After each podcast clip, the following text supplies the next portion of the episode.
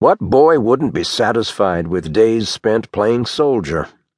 That's what it was like to be in the Army of the Potomac that first winter in Washington City, when the only hardships were mud, which was of a sovereign quality, in keeping with our nation's capital.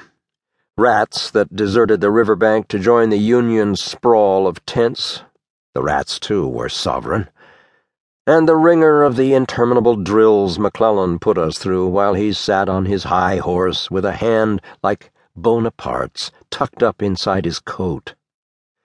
We were lucky to have missed the Washingtonian mosquito, said to be reared in the pestilential swamps to possess a sparrow's heft and the sting of a cottonmouth.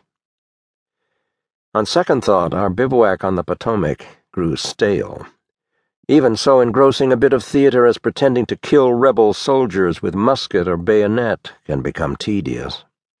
I missed Broadway and the Battery, the Brooklyn saloons where I sold oysters, and too often coaxed and kicked my old man home, if you could call it that, from his stupefying and inglorious binges.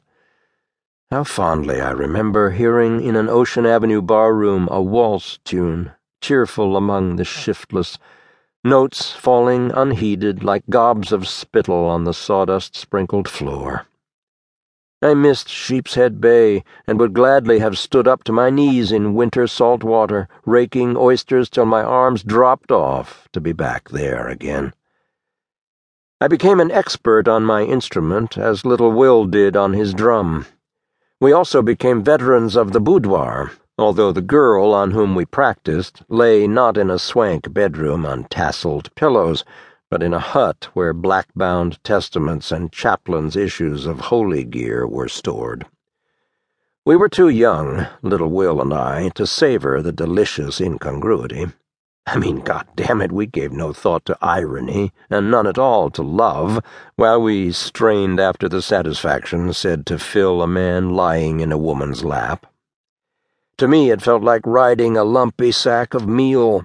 We were also too young to realize that what a woman is willing to sell a man will not slake for long the passion in which he boils. Did you enjoy yourself any? I asked little Will afterward, while we ran combs through our tousled hair. I'd rather wrestle an alligator, he said, and I had to agree.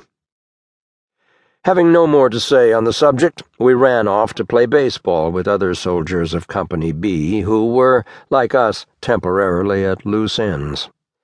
We would look back on this time of childish folly and insouciance with fierce longing, as old men will on the perished days of their youth.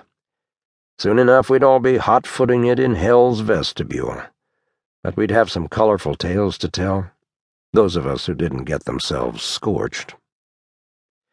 One day, when I will keep the long hours of eternity below my island of grass, I expect to trade stories with dead folk of every kind, color, and previous occupation.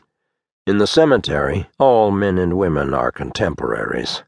All, the comrades and intimates Walt Whitman praised in his leaves, with a foolish optimism born of an infatuated heart. You can die of such a heart. Foolish, because only after we've passed into glory or oblivion is the perfect comradeship and intimacy he espoused possible. I've often thought how splendid it would be if I could talk to Whitman now. I'd ask him if it is really just as lucky to die as it is to be born. But there is a continent flung between us, whose great divide is more obdurate than granite. One day